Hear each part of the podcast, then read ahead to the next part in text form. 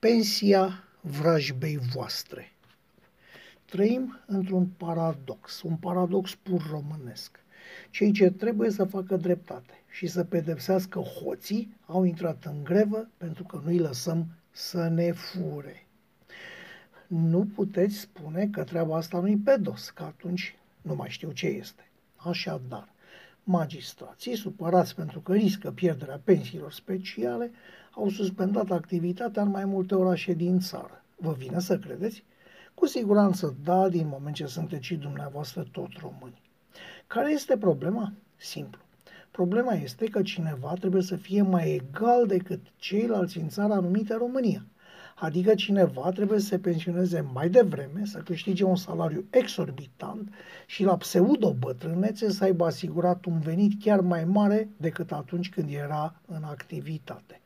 Vorbim despre aleși, vorbim despre polițiști, vorbim despre Ministerul Justiției cu instanțe și pușcării, vorbim despre militari, vorbim despre mai toți bugetarii care s-au așezat la țâța națiunii și papă frumos.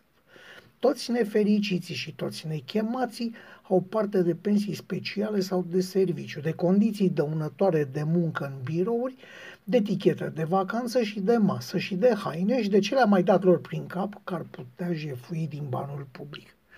Sunt curios ce sporuri are un miner de subteran prin comparație cu un funcționar de la Casa Poporului. Și nu vreau să-l compar cu câte un șef de departament care ia 2-3 mii de lei pe lună, numai sporul de condiții grele de muncă în dealul Uranus. Înainte de Revoluție, Ceaușescu a plătit din gros armata, securitatea și miliția, convins că la nevoie îi vor fi fidele. I-au fost, l-au apărat și au dat sângele și viața pentru el și ai lui, au murit pentru el. Aiurea! Armata a fost imediat cu noi, miliția la fel, securitatea, la fel. Astăzi niște capsomani, în lipsa armatei, cred că administrația locală este cea care îi poate sluji și apăra. Administrația locală, poliția, serviciile secrete și, bineînțeles, biserica. Se înșeală și ei, la fel cum s-a înșelat și Ceaușescu. Ăștia vor fugi primii și își vor căuta un loc la fel de călduți dincolo, la ceilalți. Vor plânge și se vor plânge că le-a fost rău și vor gândi momentul să se gudure pe lângă niște șefi care să le acorde din nou privilegii. PNL-ul și toți cei de la guvernare trebuie să priceapă odată și odată că în societatea noastră s-a produs o fractură, că cei care ar trebui să existe pentru buna funcționare a statului sunt în situația de a pune statul să funcționeze spre binele lor. Birocrația și birocrații statului au ajuns să sufoce restul populației permanent, nu doar în cazul pensiilor speciale.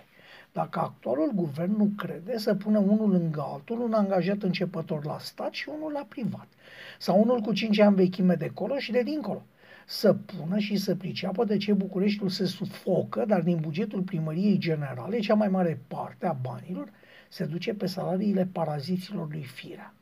În concluzie, guvernul trebuie să reglementeze statutul funcționarului public și organigrama instituțiilor publice, astfel încât să știm câți funcționari trebuie să aibă o primărie de țară și cât una de municipiu. Ce înseamnă condiții vătămătoare de muncă și în ce parametri?